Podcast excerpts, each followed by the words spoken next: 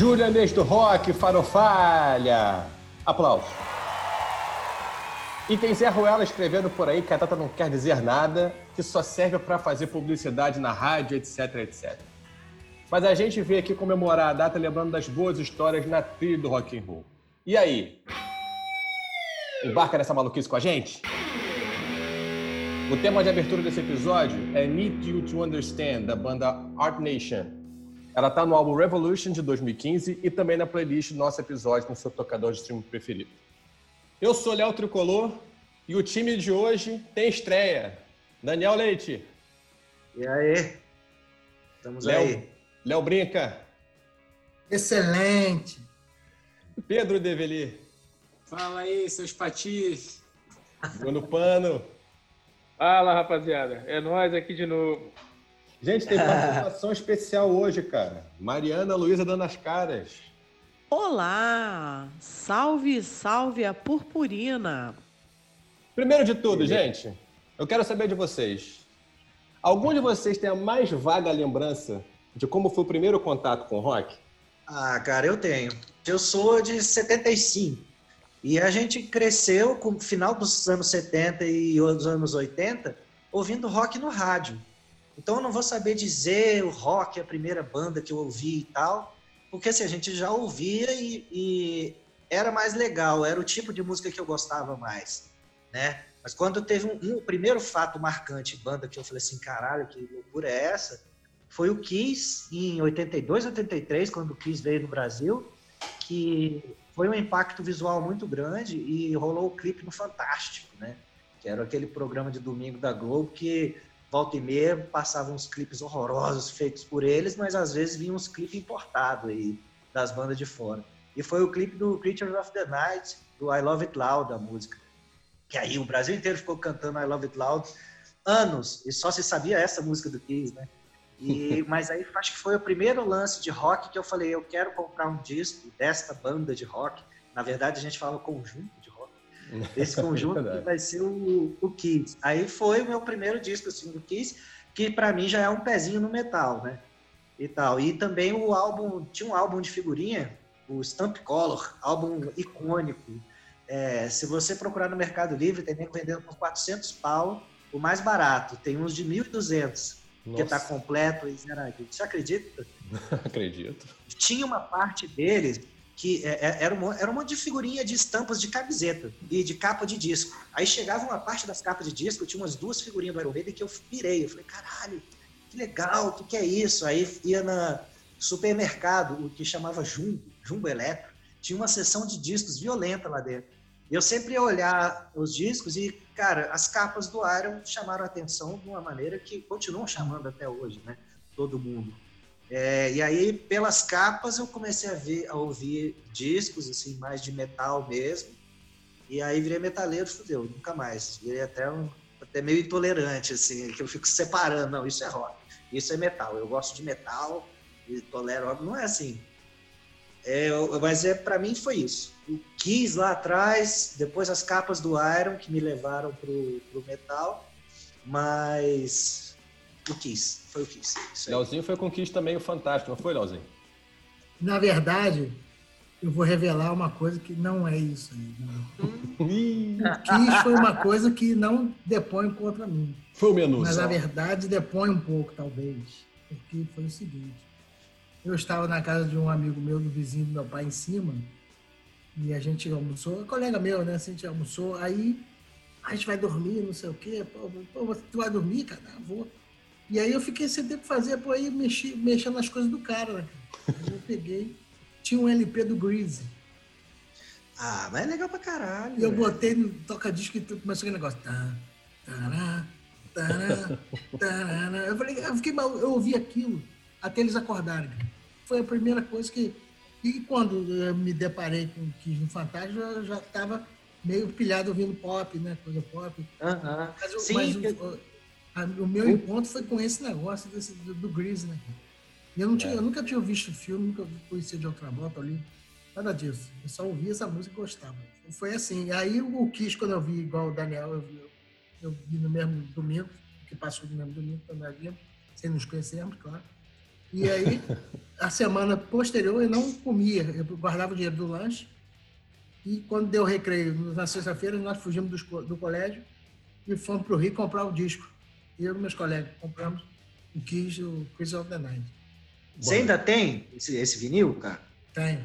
Comigo foi. Eu falei no último episódio, né? No episódio do Hollywood. É, os comerciais do Hollywood eles influenciaram muito o meu gosto musical de lá para adiante. Assim, tem, tem, acho que o, o, o, thriller do Michael Jackson, a música Beat It, né, que tem o solo do Van Halen e tal, do, do Ed, né, do Ed Van Halen, é, ela começou a formar porque eu gostava muito. E aí, voltando, né, tem a questão do Fantástico também. Fantástico lançava todo mundo, né, cara? Tipo, era importante, estava no é. Fantástico. Aí o Fantástico lançou o clipe de Beat It, achei aquele som irado muito pequeno, era muito moleque. E Michael Jackson era fácil saber quem era, porque pô, o cara tava em todos. Quem não sabia quem era Michael Jackson, né? E as músicas eram muito legais, assim, elas eram muito diferentes da, do normal. Era um pop, mas era um pop muito mais legal que as outras coisas, saca? É e aí chamava atenção. Os clipes eram fera. Ele foi um dos primeiros a fazer clipe com historinha, pelo menos que eu vi. Sim, verdade. É, eu, eu, não tinha muito acesso, mas quando sempre que era um clipe dele, tinha uma historinha. Isso é massa, velho. Isso é massa demais. E aí eu, eu comecei por aí, né, com, com esse clipe. Logo em seguida começaram os comerciais do Hollywood e virem aquelas músicas que aí, como eu falei no episódio passado, né, a gente só vai descobrir quem são as bandas que estão tocando anos e anos depois. E o Rádio Pirata ao vivo do RPM, que ali arrematou, ali fudeu. É, aí depois de uns, de uns, anos, assim, passa assim, aí chegou a MTV no Brasil, aquela época do auge da MTV, surgiu, nova novidade tudo mais. Aí entrei no lugar comum porque todo mundo gostava pra caralho de Guns N' Roses. E Guns N' Roses era a minha banda preferida, Guns N' Roses, só sabia, até porque das 10 do disco que a gente via, se bobear, 4 ou 5 eram do Guns, né? Era, era Welcome to the Jungle, Patience, Paradise City, Knock on Heaven's Door e Sweet Child Mine. Né? Tipo, de 10 posições, 5 eram do Guns. Então não tinha como as pessoas naquele momento ignorarem o Guns. E eu gostava pra caralho, eu escutava muito. Foi minha primeira banda preferida, assim, né? E tem aquela época da escola também que todo mundo tem que ter uma banda preferida. Qual a sua banda preferida? Aquilo te ajuda a definir quem você é. Caraca, que sorte a tua. Na minha escola só tinha Playboy. Pois é. Ninguém nem de banda gostava. Não, a gente, a gente tinha isso. Na minha também era assim. E aí, um pouco depois, comecei a conhecer outras coisas, né? Tipo, aí o Bon Jovi se tornou minha banda preferida, que eu levo até hoje. Leozinho até hoje me xinga por causa disso. Mas é a minha banda preferida. E Brunão? A minha história também começou com Kiss, mas não com essa coisa do Fantástico, porque eu não me lembro do Fantástico.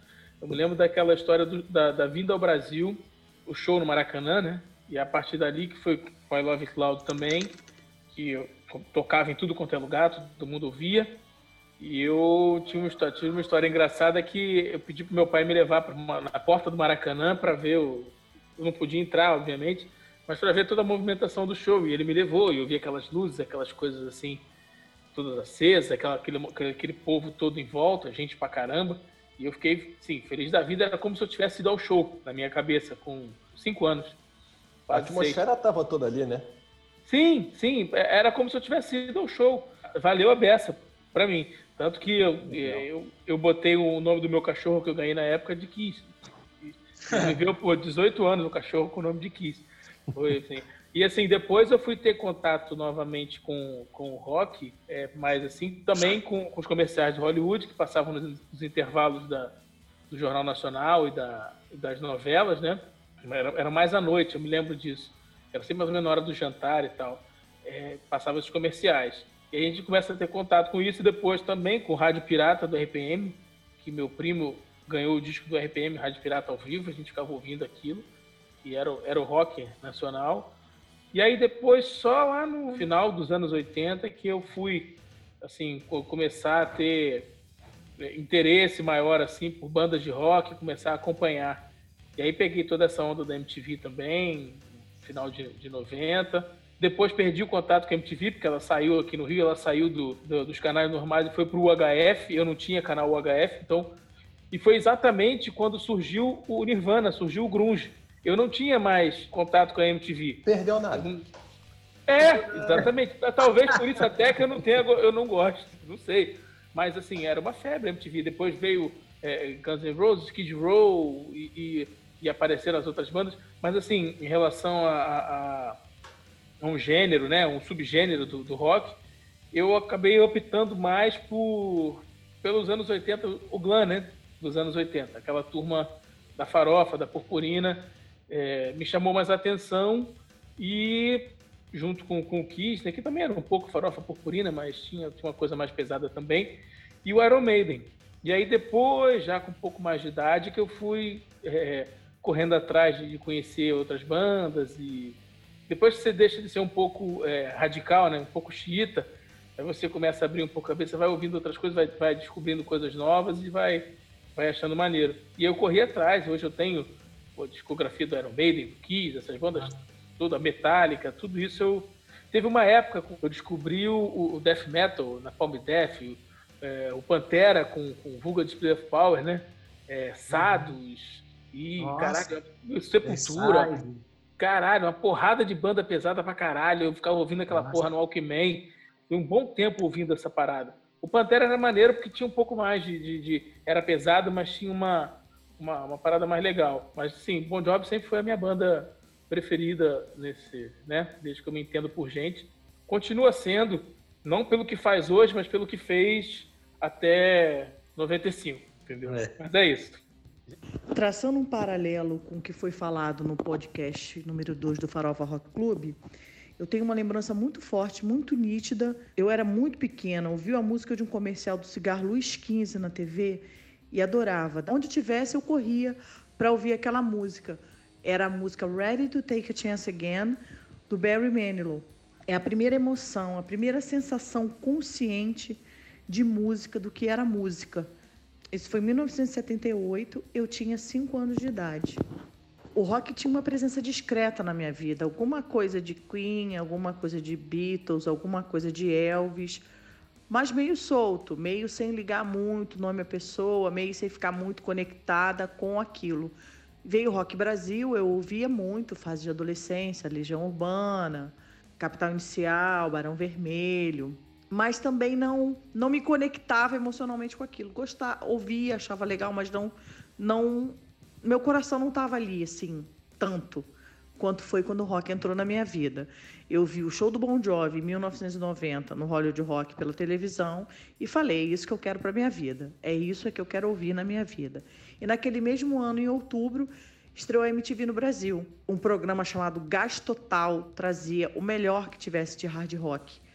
Todos os clipes, tudo que estava em. Ou que estava sendo tocado na época, como Guns N' Roses, é, alguma coisa de bandas atuais, como bandas antigas também. Né? Poison também tocava muito, Nelson, Extreme. Então a minha história com o rock começou aí.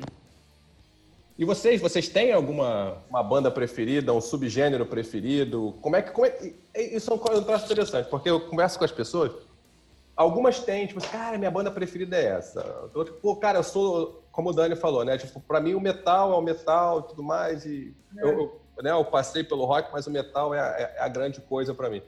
Vocês são assim também, ou não? É uma, um mega gênero assim, vocês passeiam igualmente por todos eles, ou com mais facilidade? Tem banda, não tem banda? Olha, o, Léo, eu, assim, desde, desde a época que eu comecei a ouvir rock, né, eu já até contei para vocês um, uma outra oportunidade, eu comecei a ouvir rock tarde, né? Eu comecei a ouvir rock com 15, 16 anos. Aquela, aquela fase ali que eu tava começando a sair daquela adolescência meio nerd, começar a interagir com as pessoas e tal. E eu sempre fui fã de, de rock japonês, né? Então, a primeira banda de rock assim que eu comecei a, a, gostar de verdade, que foi até a banda que me iniciou nesse, nesse lance de música, de comprar guitarra e tal, foi o Asian Kung Fu Generation. E sempre foi. Nunca, nunca mudei e tal. Teve uma, uma, uma época que eu gostava muito de, de Bon Jovi, gostava muito de Kiss, gostava mais ou menos de Guns N' Roses, é porque eu também não conhecia tanto de Guns N' Roses. Skank, meu, meu primeiro CD foi, foi o Radiola do Skank, gostava muito, ainda gosto. Mas. Skank sempre... é uma excelente banda. Skank é sensacional. O, o Samuel Rosa, como não só como vocalista, mas como guitarrista e compositor, o cara é um gênio. Mas nunca deixou de ser. Agora, gênero, gênero, assim, é óbvio, essa, essa banda, ela foca mais no indie rock, no alternativo, e é o que eu ouço mais. Mas, assim, gênero preferido não tem. Eu ouço muito pop rock, alternativo, punk, às vezes. Agora eu tô numa onda da nova MPB.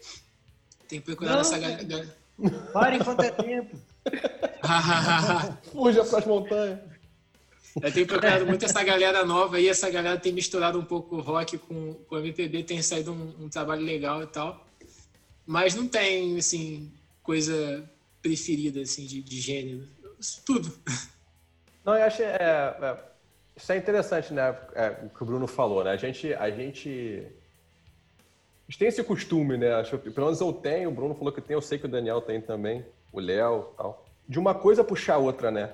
Não é, uma, não é tanto uma questão de você conhecer uma banda e ficar nela, assim, assim, tipo, você tem essa coisa de você se interessar, de se aprofundar, de ir atrás, de conhecer bandas relacionadas. Não é só você conhecer o Kiss, né? Você conhecer o Kiss, aí do Kiss você gosta pra caramba, aí você conhece o Van Halen, aí do Van Halen você conhece outra parada e vai, vai, vai, vai, vai. E você sai do mainstream, né? Tipo, você pegou, curtiu o Bon Jovi, do Bon Jovi vai pro Warrant, do Warrant, do Warrant vai pro Winger, o Winger pro Taiketo, pro Dente Eu vou te dizer um negócio, essa parte mais maneira de você ouvir o, o rock and roll, cara você começa a curtir uma banda, mas dali quando você vê, você já curte 10 de tabela.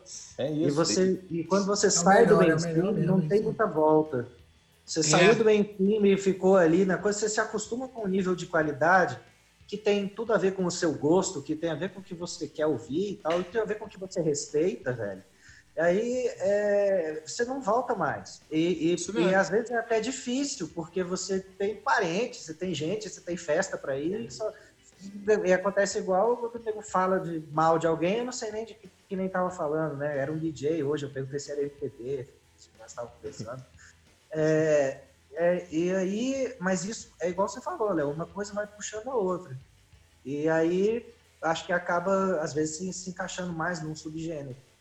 Sim, e, e, mas, mas é mais, e aí vou lançar a polêmica. Aí eu vou lançar a polêmica. A era do CD e do disco ou a era do Spotify? Porque a gente está falando que é bom, é, que é bom correr ah. atrás, que é bom buscar esse. Não dá licença. Eu quero, eu quero começar. Por favor.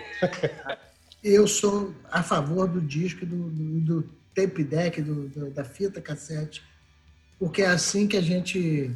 A gente tinha um tesão, cara, de sair no sábado e encontrar a galera nas lojas de disco, no caso, no Niterói, ali no CT5, tinham duas e aí você e era meio que o Daniel falou, era uma galerinha que gostava de, de rock pesado, todo mundo se conhecia, cara, no Niterói. É. Como lá em Brasília, lá com ele lá. E era isso. E aí você chegava, falava uma coisa, outro tipo. Cada um, o que o Spotify faz hoje com algoritmo, nós fazíamos com Cerebritmo, que era é. fala, conversar, trocar ideia, se conhecer e cada um apresentar uma banda para outra. Então você levava fita virgem, todo mundo geralmente andava com, com, isso, ou então você comprava a fita do cara e o cara te emprestava, e era uma coisa de emprestar, você virava amigo. Cara, vou te deixar essa fita com você, deixar essa disco contigo, não sei o quê. Então você reunia na loja, comprava disco, mas o cara, malandramente, ele já fazia uma coisa que hoje no marketing é o CRM, que é você reunir as pessoas no, no, dentro da loja dele para ficarem ali, para sempre procurarem aquela loja para estarem ali comprando consequentemente. Mas ali ele tinha uma galera forte que se reunia ali a partir de 10 horas da, da manhã e até o fim do, do, dia. Então você mudava o, teu gosto pelo, pela conversa, pelas influências dos, dos amigos e dos, dos, caras que tinham conhecimento. Né? E você influenciava então, os outros também, né? Isso, você, cara. Não, velho, deixa eu te mostrar isso aqui, é muito mais legal. Ah, você gosta disso? Cara, tem um aqui que é muito parecido, talvez você se amarre. Essas coisas que a gente faz hoje, né? Se a gente Mas fosse era... uma faculdade, seria o mito da caverna. Você sai para conhecer as coisas e traz o conhecimento para dentro é. da caverna. Olha, lá fora está acontecendo isso. Eu, eu, muito que foi me afastando do, do rock nacional, assim, é, primeiro, a sonoridade do metal me atraía muito mais. Depois, as letras e todo o resto, mas eu sentia assim que eu vi os playboyzinhos do Marista lá, andando com a camiseta do Titãs, assim, e se achando super revoltado, super punk, assim. E eu falava assim, caralho, velho, o referencial dessa galera tá tão tão raso, tão o que que é? Titãs é uma banda legal, aquela época de cabeça de dinossauro é bom, mas porra, Não é. Ele tá achando que isso aí é, é pesado e fica tirando onda de eu sou. Sabe? Não sei explicar, cara. Não, e não acaba ali, né? E não acaba ali. É. O Titãs, ele é, é- é o que a gente tá falando assim. O Titãs é, é de repente, ele é o, é o primeiro ramo da árvore, né? Dali Sim. você vai para outros. O problema é como você se contenta com aquilo. um Mas aí, Daniel, desculpa te interromper, Daniel, mas vai ouvir Ratos do Porão, vai ouvir Cólera, vai, né? É. É é tipo muito- isso. É muito punk? mais periferia, né? Exatamente, exatamente. Aquelas coletâneas que tinha e tal. Hoje eu sei que é um pouco falta de acesso, mas era um pouco de petulância de neguinho, sabe? E aí eu olhava assim e falava, não, velho, eu realmente eu tô longe disso aí. Esse cara é muita ignorância achar que isso aí é punk rock. Tem, para começar, igual você falou, já tem o Ratos, já tem o Cólera, um monte de outro, aquele Replicantes, Inocentes, aí é por aí vai, aquelas bandas de São Paulo. É, o Dani tocou num ponto interessante, que é tipo assim, o fã às vezes acaba estragando a banda que é boa. Tu pega o ranço da banda, não é por causa da Gravem banda, essa fã. frase, gravem essa frase do Pedro. Gravem, ainda estou trocando o R. Gravem a frase do Pedro. O Mas é fã aquela estraga a banda. Perfeito. É, é aquela história que o pessoal fala que Jesus é maneiro, o que estraga é o fã-clube, né, porra? Pois é. Exatamente. Exatamente. Normalmente, shows têm muitas histórias legais, né? Vocês têm. como- como- Conta as histórias de vocês, as melhores histórias de shows. Como é que é? Como é? Léo, Léo, de repente, sei lá, com. Eu tenho uma que eu fui no Motorhead no Maracanãzinho. Que, mano. foi um show que foi transmitido pela Rede Manchete. Aí, aí, os- aí o cara mostrou o show do Motorhead, que era o seguinte, tinha uns carecas, não sei se eram de São Paulo, mas tinha uns cinco ou seis carecas, menos de dez, e começaram a meter a porrada no resto todos os meta- cabeludos que tinham no lugar. E então era cadeirada, era- e, e aí o Leme para o show e fala, "Chico, gente, para, porra. Porque tava, e eu tava lá, cara. E eu tinha sido operado do saco. Eu, eu tinha uma hidrocélica, eu levei um chute na praia, jogando futebol. Sério mesmo. isso. E eu não podia. E a minha mãe falou: você vai, mas não pode se machucar. E eu fui. E meus colegas, meus colegas, e ela chamou comendo cada um e falou, vocês vão proteger ele, que ele não pode se machucar, que ele tá operado. E eu fui, cara. E os caras. e- não, eu tô falando sério, cara. Aí, aí na hora da briga, eu fui lá para trás, os caras do meu lado, Zé Pardal, Flávio. E, cara, isso na manchete mostrou, não eu, mas mostrou os caras, os carecas batendo os cabeludos dentro do, do Maracanãzinho. cara. Eu tava lá. cara. E a minha mãe falou: Você tava nesse show ontem, podia ter morrido. É, foi foda, cara. É a porradaria, você vê isso. Uma Era coisa é você é. ficar sabendo, agora você vê a briga na hora. cara. É Impressionante. Os O caras saco muito grandes. pendurado, né? Os caras muito grandes, eles pegavam os, os malucos magrinhos, cabeludos. Caralho, já arrastavam, jogavam pelos cabelos, cara. Eu falava pros Muito caras, meu, foda, deixa meu ovo quieto aqui. É, o saco aqui, pô. Olha meu ovo aqui. Detalhe que eu cheguei em casa muito doido, que todo mundo fumando muita maconha. Eu não fumava, mas você tá num lugar fechado, sentindo cheiro de maconha. eu Tabela, cheguei né? com fome e muito de doido. brisa. Sério? Mas ninguém bateu no meu saco. Graças a Deus, né? Tá aí, né? Foi Que isso. bom. Inteiro. Quer outra show de show? Não. Ué, ué, vamos lá. Tá, tá- tá todo mundo meio tonto agora. Verdade, pô. Exciter vendo no Brasil, Sepultura ainda estava no, no primeiro ou segundo disco, eh, abrindo para eles, né? Eles começaram a abrir em Minas e tocaram aqui também no Rio, no Maracanãzinho. Então a gente comprou arquibancada porque não tinha dinheiro, né? Mas a pista era mais cara, né? E aí na primeira, na primeira no Sepultura, quando começa aquela primeira banda de abertura, todo mundo da arquibancada pulou para a pista, para ficar perto dos caras, né? Uhum. Mas eu, para variar, eu fui o último não consegui, né? Porque na hora que eu pulei, segurança veio e me, puxou- me tirou, me tirou do. Eu, fui- eu falei, eu paguei o ingresso, meus amigos estão lá dentro, eu tô fora do. Não vou ver nenhum show, cara. Aí tinha os caras vendendo picolé, invadindo pelo Maracanã grande, Uhum. aquele castelo de barro, sei lá o quê, aí entrando ali pela passarela. Aí eu falei assim, pô, não, vamos entrar, vamos entrar. Eu falei, pô, me ajuda aí, pô, os caras, camarada, né? Pessoal simples sempre é camarada. Aí ajudou, entrei, comprei o picolé do maluco. Ah, valeu. Entrei. Aí voltei para arquibancada, mas meus amigos lá embaixo. Quando acabou o Sepultura, eu, esse, isso tudo foi durante o show do Sepultura. Quando acabou o Sepultura, acende a luz e os, os meus colegas me procurando. E eu falei, pô, tô aqui, tô aqui. Aí, Léo, pula. Cara, é uma altura do caralho, mas eu pulo, pulo. Cara, quando eu fui pular, mano, Aí eu caí na cadeira, mas não tinha mais nada, mas machucou pra caralho, mas aí eu vi o Excite e o Venom, eu vi lá de baixo. Tem até uma história, essa Ah. história não é minha, essa história é, é- é- na verdade é de banda grande. Nunca é sua, né? Uma vez lá, isso por lá atrás, eu não lembro nem se foi o- nos primórdios do White Snake ou, no, ou ainda era o Coverdale no Deep Purple.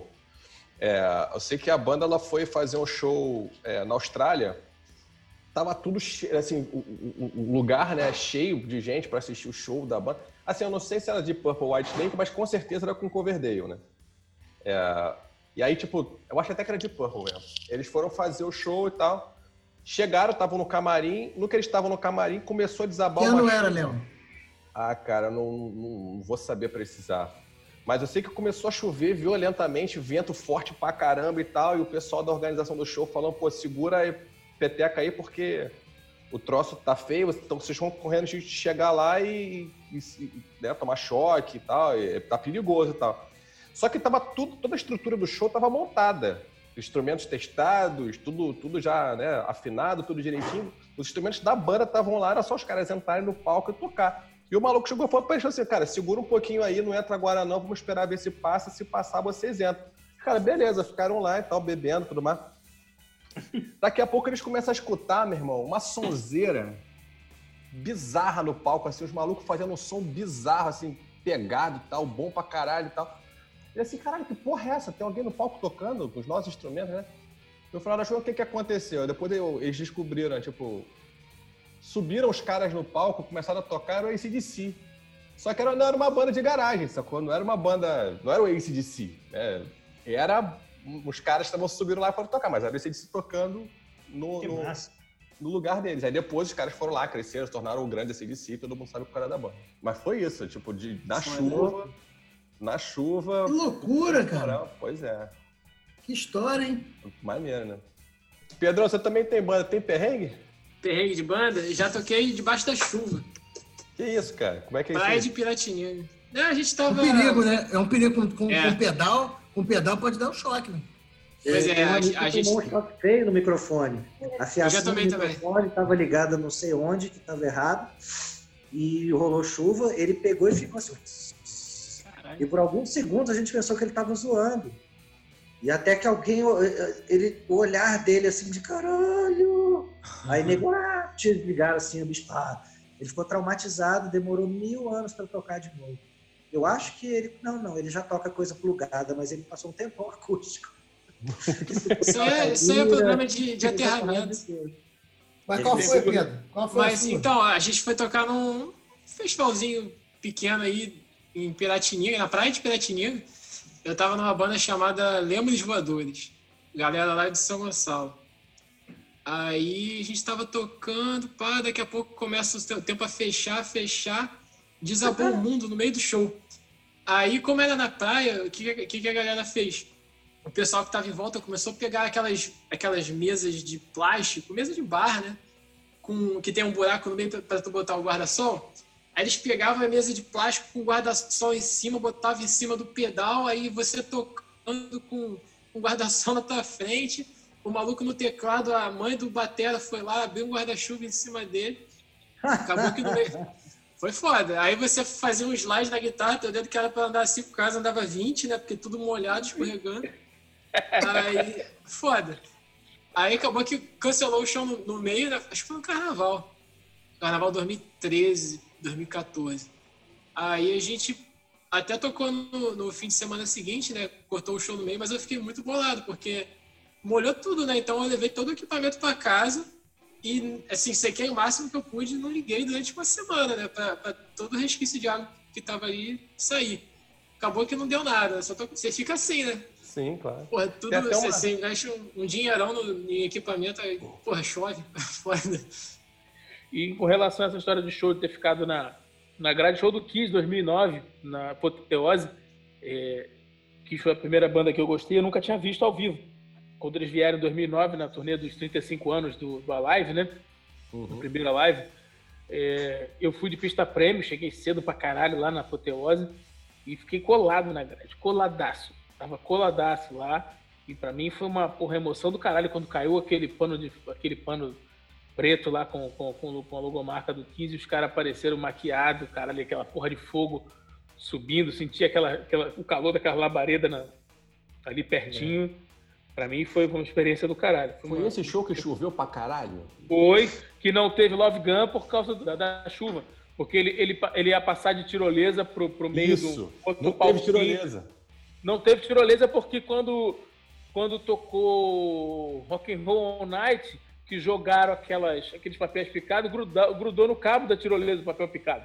Tava molhado Sim. o cabo do temporal, entendeu? E eu tava exatamente onde acabava a cobertura do palco. Então, assim, a água toda do temporal caiu exatamente em cima de mim. Porque é onde acabava a porra do palco. E aí aquela água que. Cara, mas choveu, foi, choveu pra caralho. Choveu pra caralho, eu tava lá, só que eu não tava na pista prêmio, eu tava cá pra trás.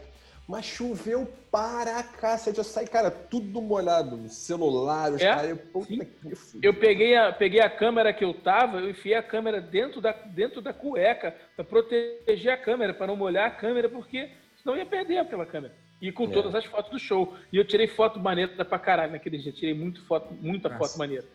Muito Aquele foda. show foi foda. Aquela, aquela chuva foi, acabou que foi gostoso dali no show, né? Aquela maluquice, aquela chuvarada, aquela chuva água pra caralho e, caindo. E, e os caras não. Os caras é, só tocaram os clássicos. Não, não teve música merda.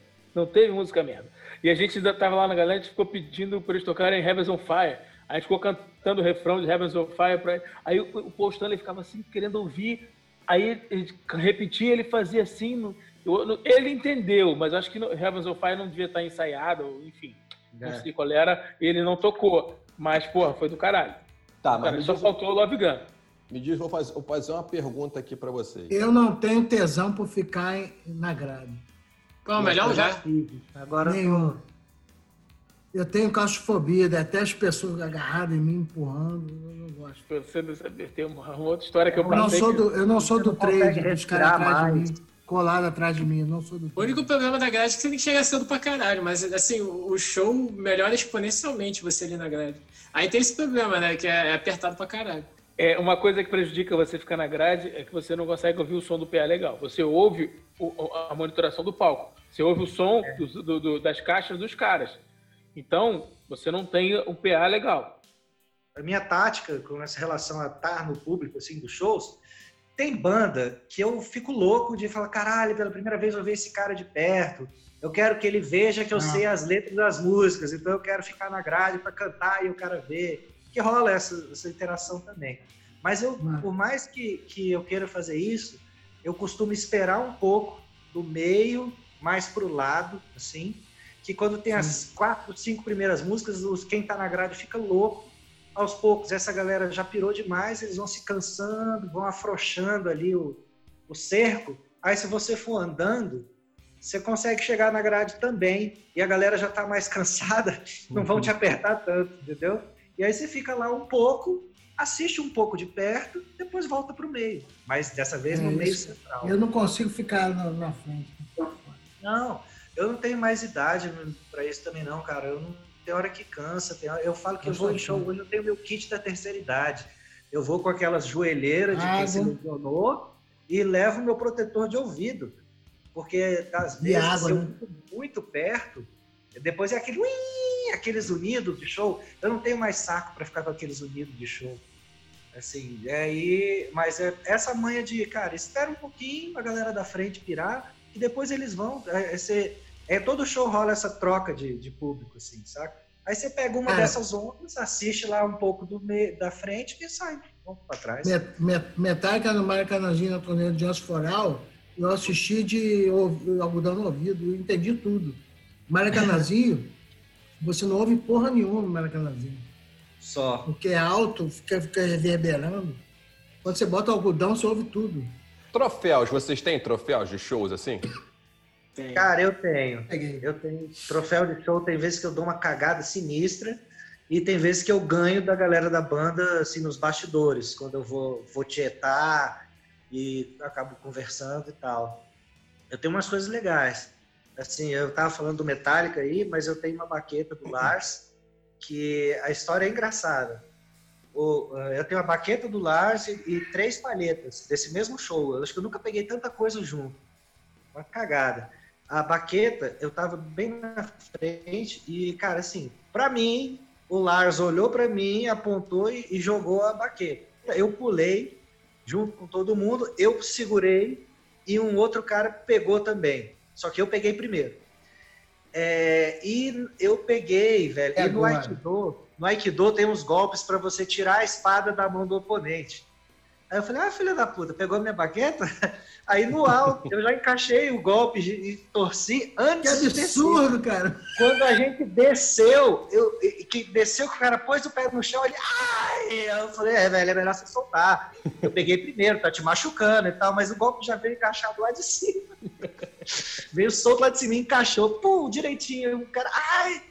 Esse que eu falei, velho, é melhor você soltar, cara. Eu peguei primeiro, tá te machucando. Aí um outro cara, é, ô, o cara pegou primeiro, velho, deixa aí. Aí o cara, não, beleza. Tal. Aí eu dei uma folguinha e o cara soltou.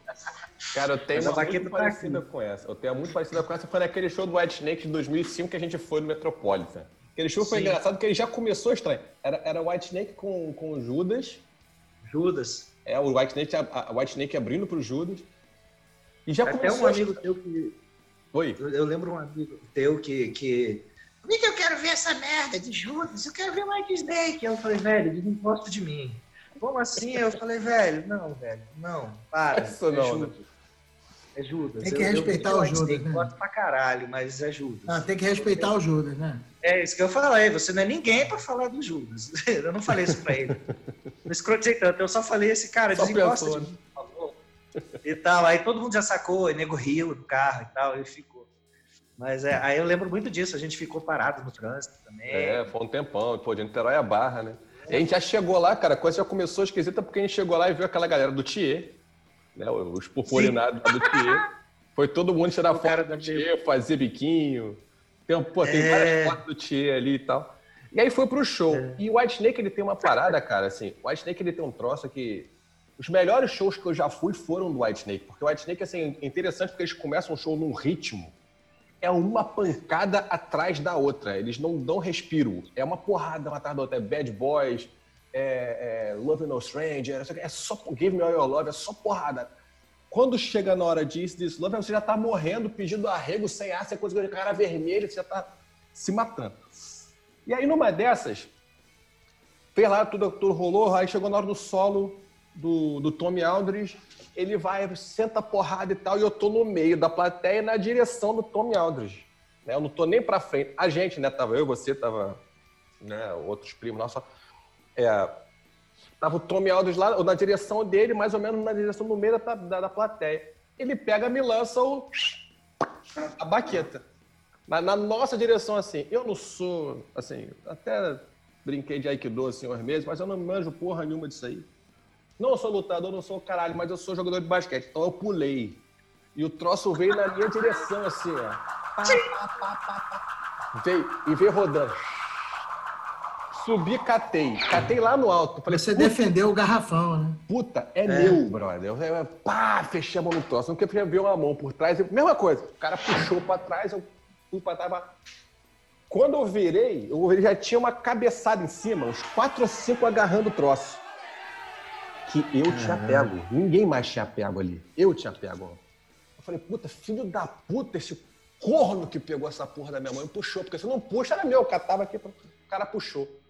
Quando eu virei desses, era eu mais três e mais um, né? Total de cinco. Esse mais um era o meu primo, o japonês. Foi.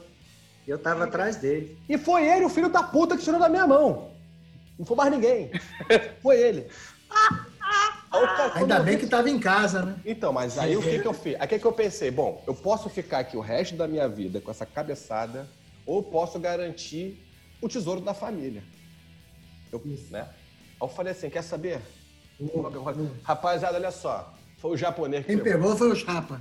O Quem japonês pegou foi o. É porque é mais fácil, você consegue criar uma referência pra ele. Olha aí o preconceito. Você consegue criar uma referência, bom, é o Ah, preconceito japonês. do caralho, o cara é japonês. Eu escuto. Cabeludo também é ponto de referência. Careca ah, também. você vira ali depois. Careca cabeludo. Tá vendo o cabeludo ali, com cara de maconheiro, escroto? Você dá espaço depois dele, você entra, que é o que você tá procurando. Então era também. japonês, sim. Uma coisa é falar, é o pinto pequeno ali, aí é foda. Você falar que é o japonês, aí, beleza. Aí eu falei, pô, foi o japonês que pegou, fácil você criar referência. Aí o japonês, eu falei, pô, larguei. Aí ficou só ele o maluco, aí ele foi lá, fez a força dele e pegou. Tá na família. Ele tava enorme. Tá lá na casa dele, tá em casa, né? até hoje ele não admite que foi eu que peguei, mas ele gosta de fazer graça com essas coisas. Então teve essa. teve essa aí que a gente ficou com a baqueta, a baqueta do White Snake tá na família. Depois eu peguei uma palheta também em um outro show, a gente acaba pegando essa parada. Aí, costume. O que mais Nossa. tem é história de show, cara. Teve uma história também. do- importa é o que o coração sente, cara. Igual É. o Daniel falou. né? Pô, tem um, tem um show do 15 em Wembley em 2010 que eu fui, mas não era o estádio de Wembley, não, era o ginásio. Eu fiquei, eu cheguei, era engraçado que você comprava o ingresso, você dava o ingresso, eles, a entrada não era o ingresso. A entrada era um carimbo que eles botavam no teu braço. Você mostrava o, o, o ingresso, eles carimbavam o teu braço com o selo do 15. Eu fui burro o suficiente para não tatuar logo em seguida. Puta, podia ter. E fui pro show. Só que, pô, eu, como eu cheguei cedo, e lá eles não têm esse, esse hábito de chegar cedo pro show, eles chegam perto da hora mesmo. Aqui no Brasil que é bunda lelê, tipo, vou chegar cedo pra chegar lá, ficar lá na frente. E deu certo. Eu fiquei a. Tinha duas pessoas na minha frente, eu tava de frente pra, pro postante. E aí, pô, tem essa coisa, tipo, o cara começar a tocar. Eu sou um cara alto, tenho 1,90m, tava ali na frente, só tinha baixinho perto de mim. E o maluco começou a tocar e tal. E aí eu escolhia certos momentos, assim. Quando o, o Gene estava cantando, eu, mantinha, eu tentava fazer contato com o Paul Stanley. E ele respondia, ele teve uma hora que ele respondeu, que eu, eu peguei, levantei o braço para ele, fechei o punho, cerrei o punho, ele foi cerrou o punho para mim também. É aquela coisa, a gente quer acreditar que foi pra gente, né? É, eu, eu passei por isso com vários artistas, assim, deu... é, Brasília, quando tem um show de metal, apesar de ter banda internacional, é claro, Guns N' Roses, essas porra lota estádio. Mas bandas internacionais não tão assim, ou se você fica na área VIP, ali na frente, para falar a verdade, é, bandas que eu entrevistei no dia anterior ou naquele dia de manhã, chega de noite, eu tô na área VIP, eu tô ali no show perto da grade, do cara, não sei o que, e É. falar, Não sabe, faz. isso rola. E até Nossa, isso, assim, e quando invertia a mesma coisa, porque aí quando o Paul Stanley tava cantando, eu fazia, tentava fazer contato com, com o Gene Simmons. Eu, como eu sou grande, os caras conseguiam, eu tava lá na frente. Aí teve uma que eu fiz o sinal da mão pra ele, né? E fiz assim e tal, aí também cerrei o punho, eles... E e ele é muito... Ele não é de, não é de grandes movimentos, ele só fez É. a cena com a cabeça assim, pá, botou a língua pra fora, pá. Ele funcionou. E aí tocou, rolou o show todo, mas no final, pô, tava na frente do postano. Eu falei, cara, eu preciso sair daqui com uma palheta. E ele começou a disparar a palheta. Ele pegou uma porrada e jogou. Só que na hora que ele jogou, era a hora de, de rock and roll night. Então ele jogou as palhetas, aquela porrada de palheta, e veio aquela chuva de papel picado. Então daqui a pouco, palheta branca, papel picado, você não sabe onde é que tá a porra do- das palhetas. Falei, caralho, não acredito que eu perdi a porra da palheta, tá na merda, papel picado. E tô eu procurando, tô procurando, não sei o quê, e daqui a pouco eu dei um passo pra trás, meu irmão, tinha a palheta tava embaixo do meu tênis. Falei, caralho, é pra ser minha mesmo. Aí eu levantei o tênis, peguei aqui, pá, botei, fiquei com ela porra fechada na mão, porque também não bota a porra no bolso, nem pro pro caralho. Fiquei com ela na É. mão e fui até lá fora com, com a palheta na mão. Tem história na agulha, mano? Largando aço. Ah, tenho, tenho. Tenho sim. E eu tenho até um ponto interessante para contrastar com o teu 1,90m, 1,57m, né? Bom, é, eu tô, tava escutando essa questão que vocês falam da altura e tal, e tô assim, eu tô, e eu tô assim, lembrando das minhas histórias que é sempre a, sempre a questão de assim, de procurar um lugar mais confortável onde eu não fique sufocada. Até porque Sim. show de metaleiro é um inferno, porque metaleiro é tudo alto, né? Assim, se tiver assim, 10, 4,90 no show, eles vão pra frente com certeza. Eu sou mais ou menos sorteada.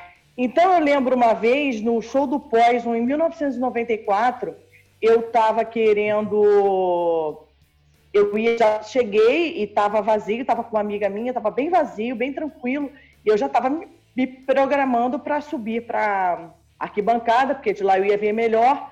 E a minha amiga falou assim: pô, Mari, vamos tentar ficar na primeira fila, tão legal. E naquela eles tinham os cabos, eles passavam os cabos de som, então eles colocaram um tapume. Então, além de ficar no- na primeira fila, um pouco mais do lado, eu ainda fiquei um pouquinho mais no alto com É, visão vê- privilegiada. 1994 foi Sepultura e Titãs, foi o Poison e o Aerosmith, na Aerosmith. apoteose. Hollywood Rock. teve, acho que era o Seven. Foi um Hollywood Hollywood Rock. Isso. Isso, Hollywood Rock. Hollywood Rock, isso, Hollywood Rock. Tem, pô, história de show tem uma porrada, assim. Se eu deixar, eu vou ficar aqui a noite inteira falando. Brunão, tem, Brunão? Eu tenho uma, é, assim, essa lance de ganhar souvenir, né? é, troféu. Eu tenho uma do. eu fui uma vez numa gravação do. Uma gravação da Globo lá, né? Que tinha o Capital Inicial tocando. Aí eu, eu- eu gostava de ficar pedindo essas coisas pros caras tal, quando ia show e tal, não sei o quê. Aí o, o baixista do Capital Inicial, tava, acabou a- a- acabando a gravação, eu pedi o, a paleta dele. Aí ele jogou pra mim, mas olhou pra mim, mas assim, não tinha ninguém, tinha. Aquela galera ali não tava querendo ver o Capital Inicial, tava querendo ver outras coisas. Então aí eu fui pedir, ele veio e, e não jogou, ele veio, abaixou assim, entregou na minha mão. E a outra foi o Michael Sweet, vocalista do Striper, de 2017, fazer um show acústico só dele, no Teatro Rival aqui no, no centro da cidade. E aí fi- ele. Foi a história do. do- que tava o Geoff Tate também, né? Do Chris Wright. Aí no- era todo mundo sentadinho nas mesas, mas no final o pessoal foi começando a levantar e tal, para ficar mais próximo. E eu fui, levantei correndo, passei na frente de todo mundo e fui no, no palco e, e pedi a paleta para ele. Porra, tava tete a tete ali, né? O cara achou acústico, baixinho. Aí o cara, ele tava tocando, aí ele foi, parou de tocar, me deu a paleta, tem guardada na minha carteira até hoje. Sobre questão de souvenir, eu sempre tive paleta ganha. Você sempre alguém tem, pegou e sempre tem. alguém me deu. A faixa mais roots da história do rock and roll. Essa história tem que ser contada, por favor. Em 1993, tempo da dureza, tempo que, a gente, que eu não trabalhava, tempo de mesada, eu, eu fui da Bon Jovi em, em São Paulo, né? Eu moro a gente ia por Nova Iguaçu, tinha três ônibus no dia, a gente perdeu o primeiro o ônibus de manhã e a gente teve que pedir pelo amor para os caras encaixarem a gente. No ônibus de tarde, que a gente não tinha dinheiro para comprar outra passagem. Ok. E eu fiquei pensando, cara, eu quero aparecer pro Rich de alguma forma, né? Eu sou fã do Rich Sambora, guitar- ex-guitarrista do Bon Jovi. E aí eu fiquei pensando assim, como eu vou fazer para aparecer? E aí eu tinha pensado no seguinte, visto em alguma revista que em algum lugar na Europa alguém fez um cartaz de tatu com, com é, letras brancas. Eu falei, pô, legal. Eu falei, pô, mas se chover, isso vai ter. E eu vou perder o meu cartaz. O que, que eu fiz? Eu comprei murim, eu recortei as letras e eu colei as letras. Depois eu pensei assim, se chover, vai, vou ficar sem as letras. O que eu fiz? Eu alinhavei as letras. Então tá escrito Rich, entre duas estrelas, I'm here for you, Mari Rio. E isso eu fiz em 93, eu tenho a faixa até hoje. Todo Legal. show que eu, eu levo, né? Ele já viu, né? O Às vezes que conhece ele a vê. Importante dizer, ele Ah, eu- conhece a faixa. Eu acho que não, porque he, he, he's seen a thousand roads, he's been a million miles, como ele fala na, na lei de Mr. Bluesman. Eu acho que não lembra. Eu acho que quando ele vê, ele lembra, ele sabe o que, que é. Sim. né? E só, eu acho que sim. E várias vezes, assim, eu levo, até o pessoal brinca comigo, fala, não, a gente tá foto com o Jovi, quer tirar foto com a tua faixa e tal. E o Léo deu esse apelido de faixa roots, mas assim, eu tenho uma, uma faixa que vai fazer 27, faz 27 anos agora em novembro, né? É, e é. Vinha, E você- novinha. E você Passa, tá né, cara? Como passa rápido isso. Tem uma história. Cara, que Você ganhar um souvenir do Sambora, você estava do meu lado por causa dessa faixa. Pode contar também. Vou contar. Então, é, eles fizeram uma gravação em 2002 no Garden Hall, né, para fazer uma divulgação de disco, né? E a primeira fila eram só modeletes que eles tinham escolhido, né? As meninas magrinhas, bonitas, com cabelo bem escovado. Isso é relativo, como você falou. Só que sabe como é que é, né? Cheguei lá, eu sou meio Fiona, né? Eu não sou nem Fiona, Fiona, Porque a Fiona é velho. muito delicada. Eu sou o Shrek de saia, né? Sou meio, né? Com a perspectiva de Sambora, com a perspectiva de ver o Sambora na frente também, aí a linha, né? A gente já, já não tem aquela educação, a gente já perde mais um pouquinho. E aí o que, que aconteceu? E a menina tá na minha frente, aquelas meninas bonitinhas na minha frente, e a gente não, não deixava a gente cantar, e ficavam reclamando da Ai, gente gente. cantando, etc. Pois é, Rich viu a faixa, o John viu a faixa, mostrou pro Rich, né? Eu me arrando, sabe, assim. Aí o que, que aconteceu? Ele veio me dar uma palheta na minha mão. Eita, Só que o que aconteceu? A garota tinha um braço mais comprido com- que eu, foi lá e passou a mão na palheta. Filha foi da a PIN. Pois é, né? Mas aí eu olhei para um lado, olhei para o outro.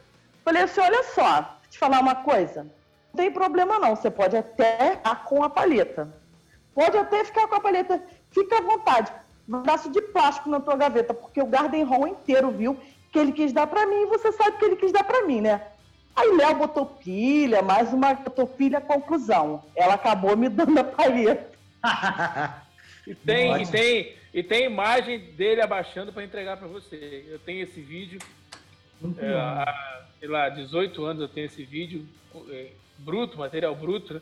e tem imagem da câmera, ele abaixando, e, e- porque era proibido filmar ele por baixo, porque ele tinha feito plástica no, no, no queixo aqui, Sim, embaixo sim, sim, papada. sim, sim, sim. Ele tinha tirado o papado, então estava proibido da take dele por baixo.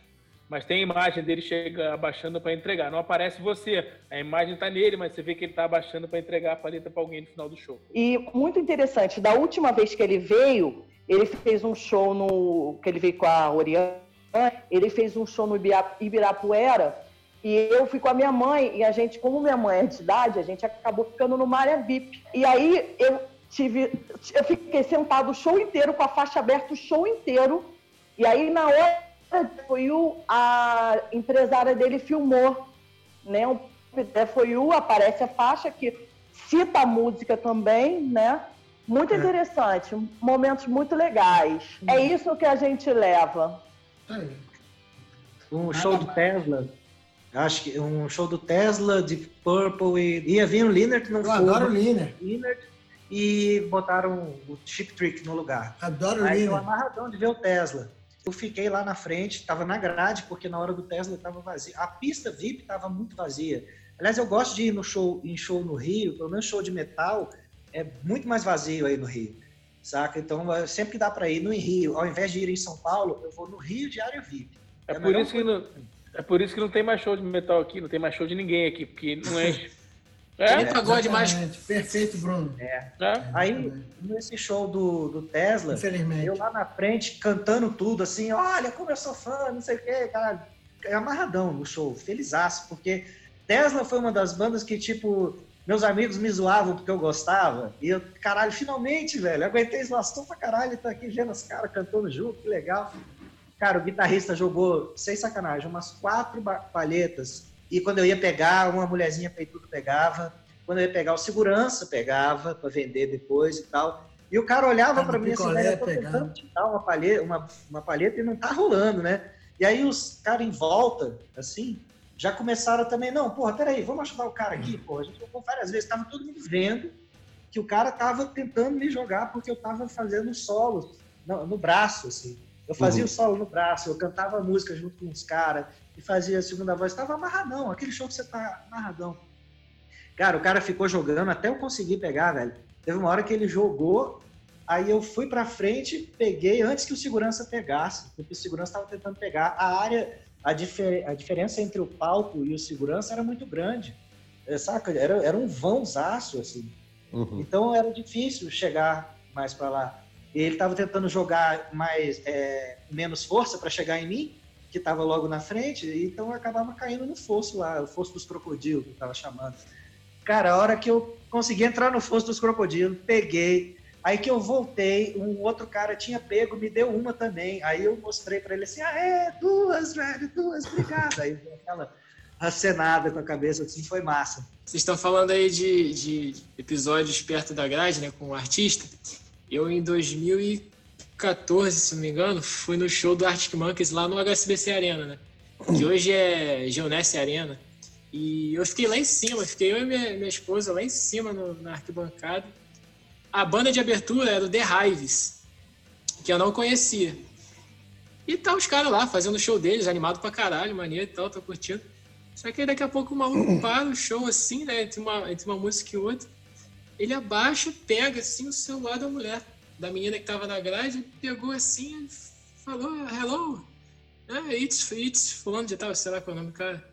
Não, X, X, é, ela tá vendo aqui meu show, não sei o quê. Depois você fala com ela, tá? Tipo, o cara falou, tipo, HSBC, HSBC, arena inteiro, lotadaço, vendo a mulher tomar, tomar chamada do cara, né? Interrompeu o show do maluco. o cara ficou puto. É, isso, isso que, o, que o Dani falou, cara, isso só acontece. Tem, tem um negócio muito legal, assim, que é. Tem tática para você chamar o artista para você, né? Isso que ele é. falou de você pegar, de fazer o, o coisa. Eu fui num show. Sim, sim. Eu fui num show do Gotard em 2009. Foi um dos últimos shows, se não o último show do Steve Lee. Uma casa pequena, um lugar apertado, um clube apertado, assim. É... eu fiquei, eu cheguei, obviamente, cheguei cedo, fiquei na fila esperando uma porrada de tempo, entrei e fiquei lá na frente. Aí você faz amizade com a pessoa aqui, faz amizade com a pessoa ali e tal. Acabou parando lá, assim, uma coroa com o filho, o primeiro show que ela tava levando o filho e tava toda emocionada e tudo mais. E tem lá, tipo, até. Aí teve o show de abertura é de tipo hora. Teatro Odisseia, né? Isso. Era até menor que o Teatro Odisseia, se bobear. O palco era mais baixo. Cara, era uma kitnet, então, no Rio. Não, era pequenininho. O troço era pequeno, era um clubezinho pequeno. E aí o, o... Tinha aquele maluco, aqueles ingleses bêbados, chato pra caralho, porque, pô, vou te falar em, inglês quando bebe e que entrar numa de ser chato, os malucos são campeões no mundo. Eles não são campeões do mundo mais nada, é. mas ser mala eles são, eles são muito mala. Aí o maluco começou atrás de mim, me apurrinhar, bêbado, querendo me encher o saco. O maluco, sabe aquele cara que vai te apurrinhar para você ficar bolado, sair dali e ficar no teu lugar? Então, ele fez tudo para fazer, até me molhar de cerveja. Filho da puta. Aí a segurança foi lá, a segurança tirar ele da, casa. Tocou uma banda chamada The Craven para abrir. Quando terminou e tal, fui lá pedir pro, pro guitarrista da banda a, a dele, peguei a paleta e dei pro moleque o primeiro show dele, falava que é a recordação para você do primeiro show que você foi e tal, moleque ficou feliz. Aí começou a gotar. Aí, cara, aí começou o show e tal, tá eu tô de frente pro batera, eu falei, porra, vou sair daqui com a, com a baqueta do cara. E comecei a acompanhar a batida do cara. Tudo que o cara fazia, eu acompanhava a batida do cara. E o maluco reparou, pá, eu fazendo a batida do cara. Quando terminou o show, e, e, assim, e toda hora, né? O maluco fazia um solo, ele girava a baqueta, apontava para mim e seguia batendo. Eu falei, bom, vou pegar essa porra da baqueta. Aí Acabou o show, ele veio com a baqueta e pum, jogou na minha mão assim, ó. Pum, toca a baqueta até hoje. O maluco arrebenta Isso. a baqueta assim. É aquilo, ele não pegou e jogou assim, ele veio na minha mão aqui. Legal. Tem um amigo meu, o Sinclair, que teve uma época, no começo dos anos 2000, que rolou uma série de shows do Deep Purple com orquestra. Começo uhum. dos anos 2000, não vou saber dizer quando foi. E esse cara gosta muito. E ele foi no show, tipo assim, no Rio, e depois foi em São Paulo também me acompanhou. Ele é baterista também. Ele ficou, é, era, um, era um show desses meio, quando tinha negócio de orquestra, não era, era num lugar meio VIPzão, ninguém ficava sentado nas cadeiras mesmo. Ele comprou cadeira lá na frente, assim, maior esquema reizão. E ficou tocando bateria junto com o cara, o show inteiro. Primeiro no Rio, depois em São Paulo. E ele disse que o William Pace fez a mesma coisa. Falou assim, caralho, velho, você de novo. Ele disse que conseguiu essa troca de olhares de olha, você de novo e tal. e aí acabou o show, ele também entregou para ele uma baqueta. E quando ele foi depois no hotel pegar autógrafo em algumas coisas que ele tinha levado, o Pace falou assim, cadê a baqueta que eu te dei? Aí ele falou, tá aqui, ó. Ele, ele colocou no, na jaqueta, assim, dentro do moletom, nesse braço, no, no bíceps, assim, botou a coisa dele. Tá aqui, ó. Aí mostrou a ponta. Ele, ah, ok, ok. Maneiro. Muito era esse, né? Show pequeno ou show grande para essas coisas? O que, vocês preferem? Pequeno. pequeno. Eu sempre prefiro show pequeno. Show pequeno é muito mais fácil você conseguir esse tipo de coisa. Show grande é, é sorte. É, né? E até porque muitas vezes quando o show pequeno é em algum bar ou em alguma coisa assim, os artistas descem para ficar ali e curtir um pouco também. A não ser que eles sejam muito afim de ir embora ou que seja uma banda razoavelmente grande. Mas pelo menos dentro do metal, é, várias bandas, assim, depois que acaba o show, ficam por ali para tomar uma cerveja, fazer alguma coisa e tirar foto é. com ninguém mesmo. Sim. Assim, não, O, o- pode ficar sossegado, não precisa ficar louco querendo entrar no camarim, não, que a gente vai tirar foto. Tá esse, esse show do, do Michael Sweet que eu fui lá no, no Teatro Rival, além de ter me dado a, a paleta, na hora que ele estava saindo, o Teatro Rival é ali pequenininho, no centro da cidade, eu fui lá fora, tirei foto com ele, ele ainda, eu ainda tinha comprado o livro dele, que, ele tinha acabado de lançar um livro, ele autografou o livro para mim, cara. O Scott Ian, ou Scott Ian, nunca sei como dizer, do, do Anthrax, é, eu, eu tiro uma ondinha, assim, que, que eu tive tantos desencontros com ele que ele lembra de mim quando a gente se encontra, saca? É massa. E aí, é, foi uma vez que eu ia, eu ia entrevistá-lo por telefone, e aí quem atendeu foi meu sogro, pensou que era trote, desligou, porque o cara falando inglês. Aí depois, outra vez que a gente ia, eu encontrei eles no, no backstage de um show, aí fui tirar foto, não, não tinha, eu fui, queria tirar uma foto, não tinha, não tinha máquina, é, mas aí o, o- o Scott, essa coisa de reconhecer também, é, ele lançou um livro, lançou dois livros, né? Aí eu comprei o primeiro e tal, e, e veio. Aí o segundo, eu falei assim, cara, eu vou comprar, mas eu vou mandar um e-mail com a minha cara, vou ver se o bicho lembra. Fui comprar, né, no, no site dele lá e tudo, do site do Antrax que você comprava. Aí, para deixar um recado, eu falei, eu sou aquele cara do Brasil que você se encontra direto. E que foi, o meu sogro atendeu o telefone e tal. Aí eu falei assim, meu nome é Daniel, grande abraço. Aí ele me mandou, o, aí o livro veio para mim autografado, tio Daniel, Scott Iron, não sei o quê. Eu falei, caralho, que irado. que massa. Foda. Não, eu sei que é- você está falando sobre show, mas eu lembrei de uma história legal de, de autógrafo. Eu fui pedir um autógrafo pro Rich, eu tinha o, o, o encarte do Stranger in Town duplo, e pedi para ele colocar meu nome, pedi para ele soletrar, né? E falei assim, olha, M-A-R-E-A-N-A. Legal. Tô com autógrafo escrito Mariana. Quem manda ficar nervosa e não saber soletrar? O próprio nome, né? Nessa linha de autógrafo, né? 2015 também eu fui para São Paulo ver o show do Asian Kung Fu Generation. Pra galera que curte, né? Era o evento, né? Porque você nunca via um, um japa vindo fazer show no Brasil, né? E foi sorte que foi em São Paulo, né? Porque quando não é São Paulo, não é isso.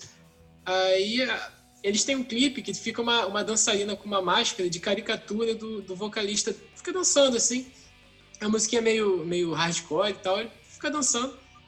Aí a gente pegou essa. Um, um colega meu aqui de Niterói, ele pegou essa, essa máscara, vetorizou no computador, imprimiu umas 50, 60 cópias, né? A gente cortou, fez furinho no olho e tudo.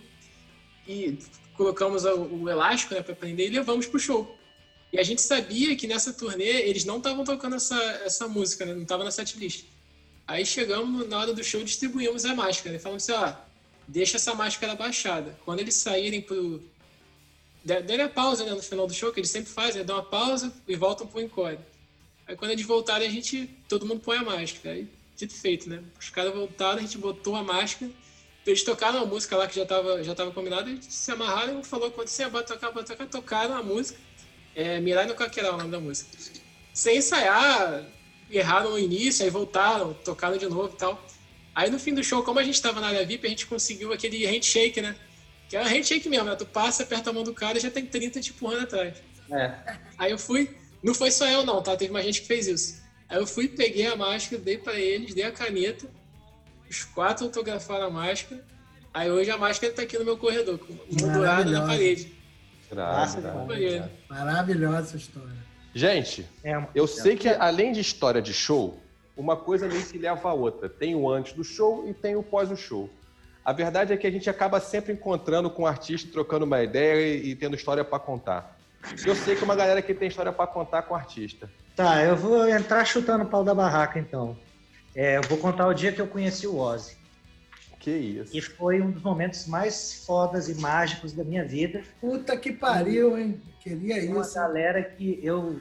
Foi no meet and greet, né? Não foi... Porque o Ozzy é super inacessível. E quando foi ter o Black Sabbath The End, aquela última turnê, Black Sabbath The End, tinha um meet and greet com, com o Ozzy. Aí eu falei, velho, eu vou pagar. Porque aí nego, ah, você é idiota, gastou um dinheirão, chega lá, só vai tocar na mão dele e sair correndo. Eu falei, velho, se eu vou tocar na mão Ozzy, tá beleza, entendeu? E eu vi assim, nego desdenhando, mas eu vi que era uma certa inveja, porque foi caro na época. E eu falei, foda-se, eu vou pagar e comprei. E fomos lá pro Meet and Greet, é, foi aí no Rio, inclusive, porque, é, como eu falei, é sempre mais vazio. E, e, o Meet and Greet, aí no Rio, tinha tipo 15, 20 pessoas. No de São Paulo tinha 200, saca? E eu fui, e eu era tipo o quarto da, da fila, assim, porque tinha. E, e, todo mundo ficou amigo na fila, e todo mundo fez de tudo para dar tudo certo. Então ninguém criava caso, nada, todo mundo sabia que ia conhecer o cara, então a gente já foi fazendo a fila de boa, mas você ser o primeiro ou ser o último, não tinha grandes coisas assim, grandes problemas, né? E foi até engraçado que apareceu a, irmã, a filha da Monique Evans apareceu lá, tentando entrar só porque ela era é, famosinha na época. Uhum. Aí neguinho, o, o pessoal do Ozzy não deixou. Falou, não, foda-se, ela é importante aqui no Brasil, ela não pagou, ela não vai entrar e foda-se. E, e, tem o, li, o, limite de pessoas, não vai. Aí se fudeu e foi muito bom ver ela voltando com cara de bunda pela fila, assim, né? Porque ninguém tava puto, mas não queria xingar e fazer barraco para não falar assim, ah, é, tá dando barraco, então não vai ter. Então Sim. ficou todo mundo assim. Beleza, passaram as pessoas, entraram, eu fiquei, fiquei ali na boca da fila, já fiquei olhando o Ozzy, eu falei, caralho, olha o Ozzy ali, velho. Na mesma altura que eu. Fora do palco, não tá altão, né? Caralho, o que, que eu vou falar, velho? O que, que eu vou fazer? E aí, pronto, próximo. Aí eu cheguei, eu, caralho.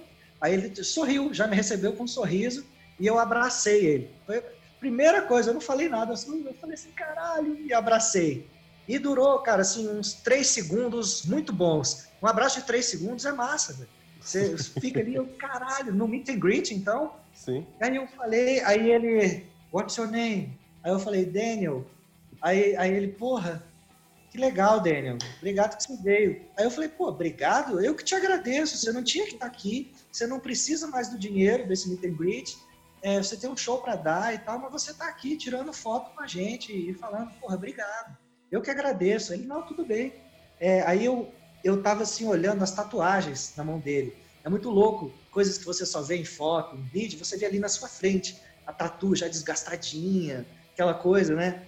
Aí eu peguei a mão dele, que tem escrito Ozzy nos dedos, aí eu falei assim, nossa, eu, quando, eu, quando eu estava na quarta série, eu escrevia isso e a professora me obrigava a apagar toda vez. Aí ele falou assim, porra, ainda bem que você não tatuou, né?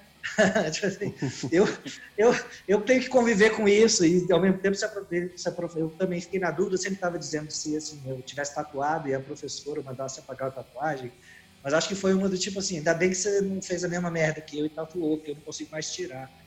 E aí eu falei, cara, obrigado, obrigado de novo. Assim, é muito muito legal estar aqui e tal. Aí ele falou, não, de novo, eu que agradeço. O que, que, que você trouxe para autografar, né? Aí eu, eu tinha, eu não queria levar, colecionador é foda. Eu não quis levar o meu vinil, o primeiro vinil que eu comprei, pra, porque eu fiquei com medo de depois ir pro show e nego amassar minha capa toda não, não quis. Aí eu peguei uma coisa fácil de, de arrumar, que foi um livro, tinha um livro, uma biografia do Ozzy que eu tinha aqui, que é muito legal.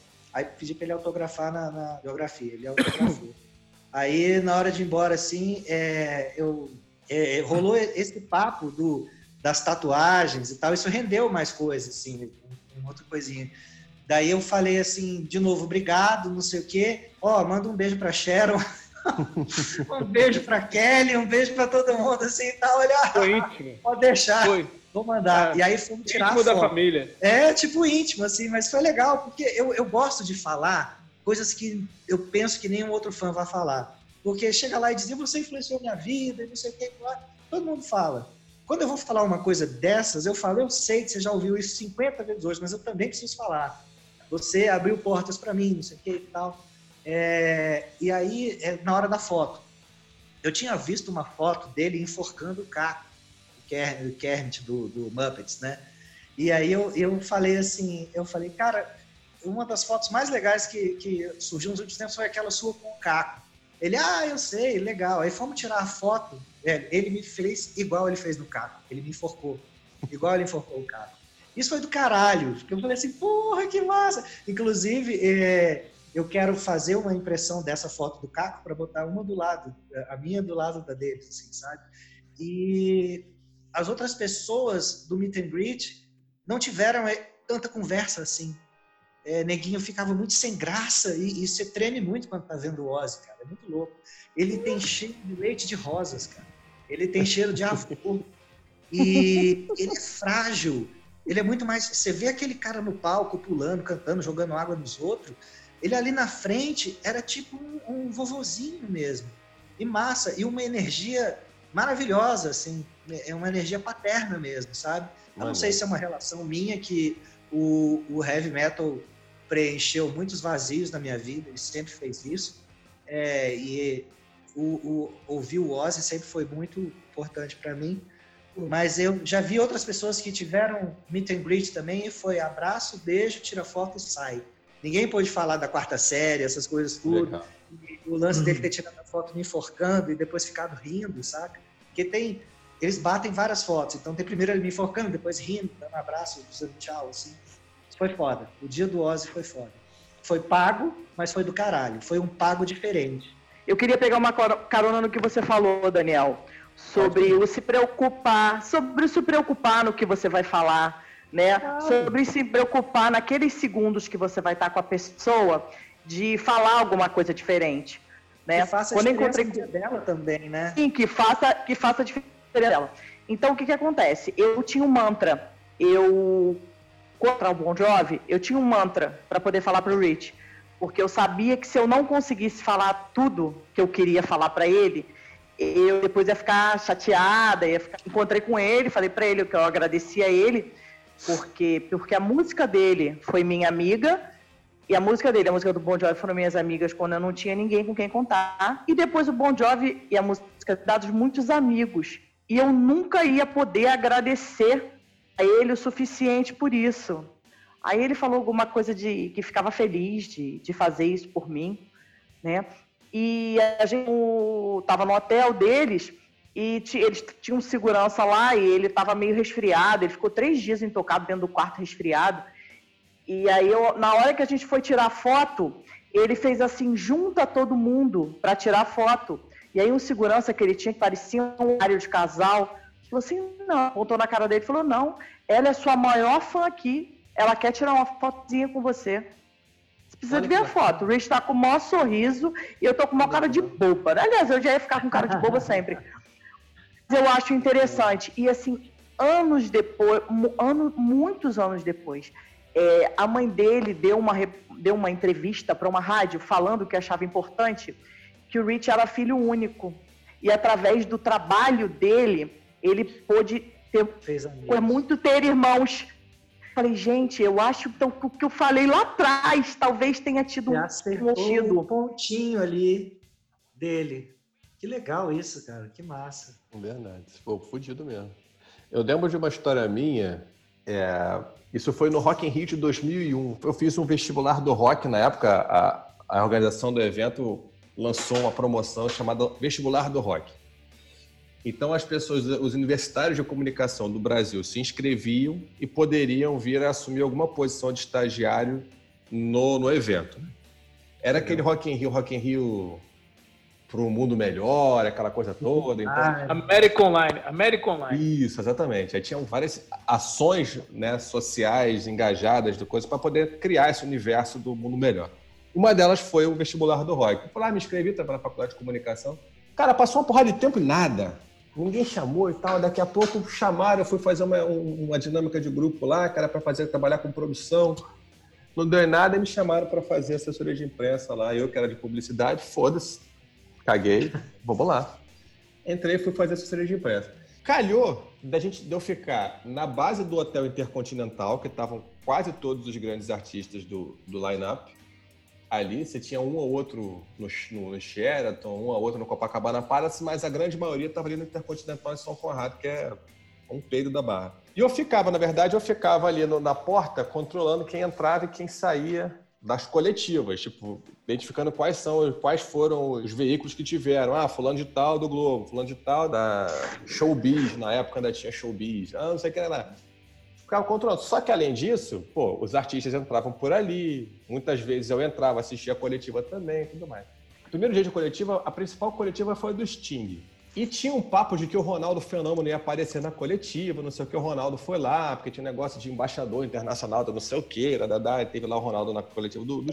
Só que quem mais circulava no hotel, e dava perdido no hotel, era o pessoal do Foo Fighters, que na época ainda não era o tamanho do Foo Fighters. Hoje era uma banda conhecida, uma banda né, que já tinha uma certa fama, mas não era um, um, um headliner, ele era uma segunda banda.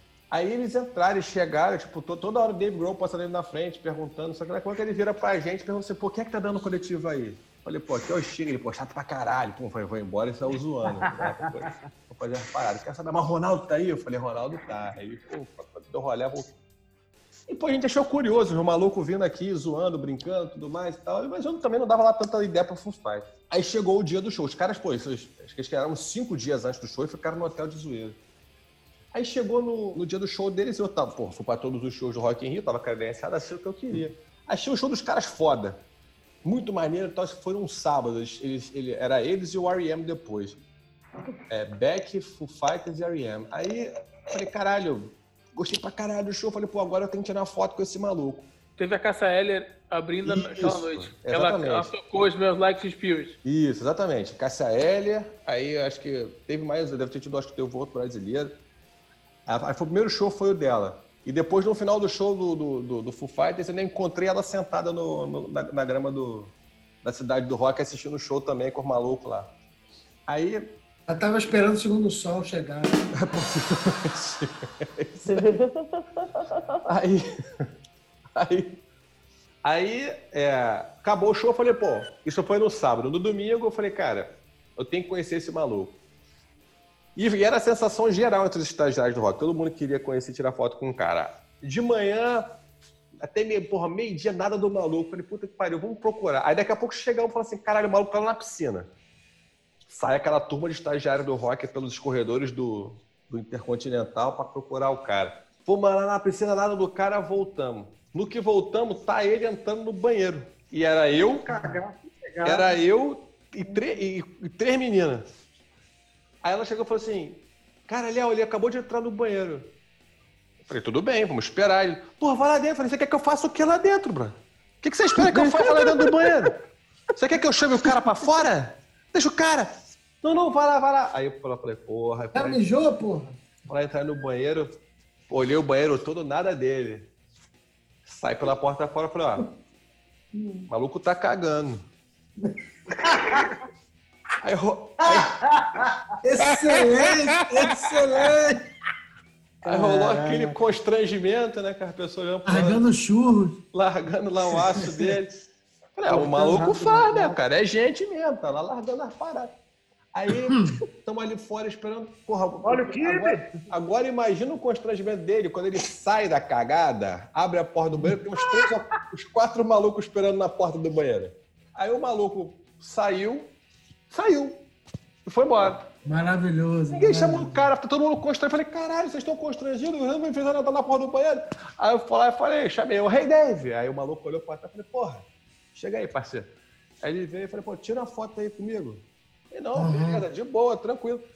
Só que na hora que eu apontei para tirar foto com ele, queria todo mundo vir pra foto.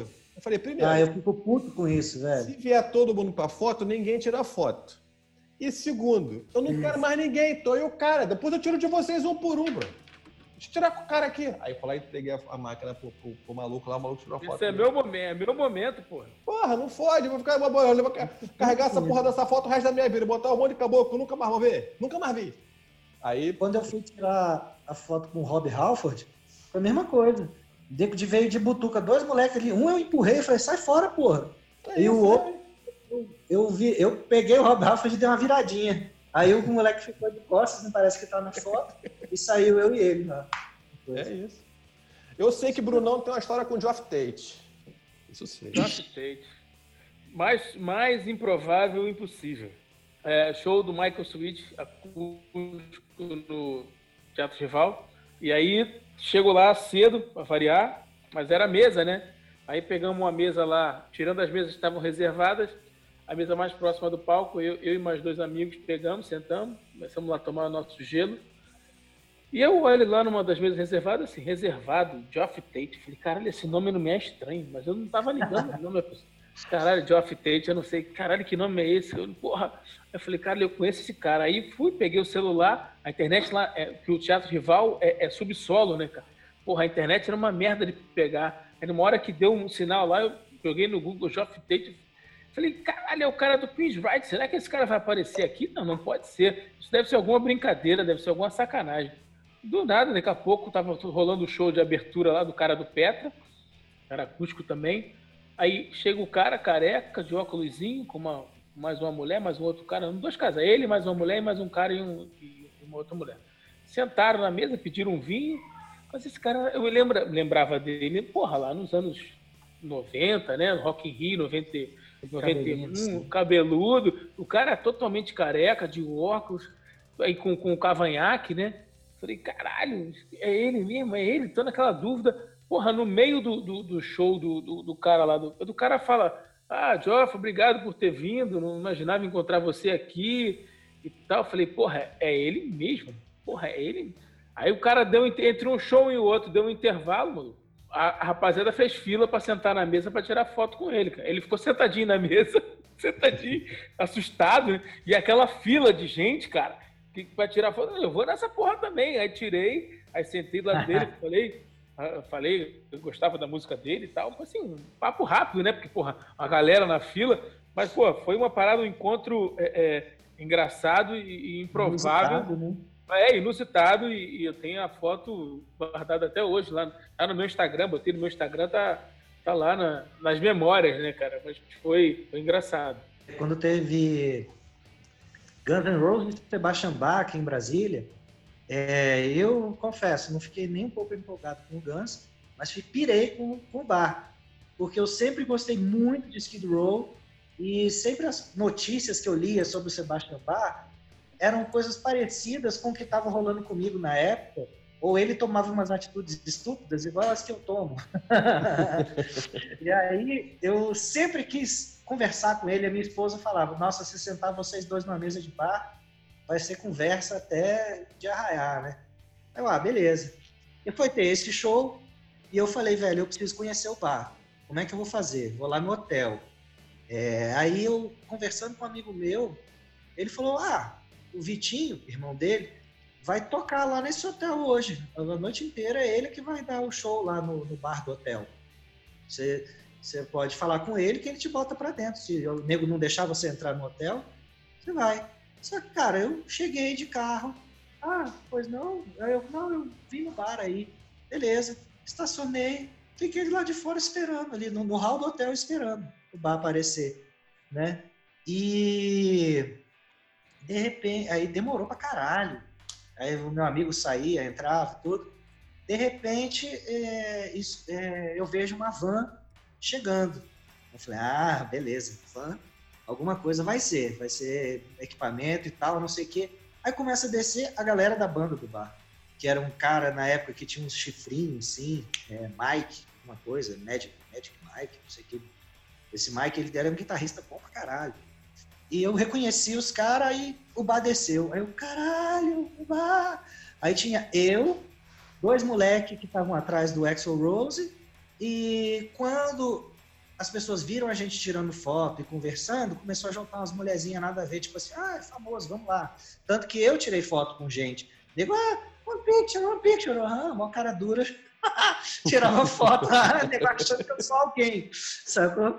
Eu, aí é, eu comecei, aí eu, a primeira coisa que eu fiz foi puxar o, o, o, o CDzinho para ele autografar. De novo, colecionador, não quis levar meu vinil para dar merda, mas ali também, como tinha o Guns N' Roses junto, você tem que se cuidar para ninguém sacar que você é, tá ali para pegar o autógrafo de alguém, senão o Axl enche o saco ou a própria organização é, melhor, é, como eu estava ali mais pela outra banda e tudo, e razoavelmente com o mesmo visual, assim, de todo mundo, é, eu sabia que eu ia passar mais desapercebido se eu levasse um, um, uma coisa pequena para autografar.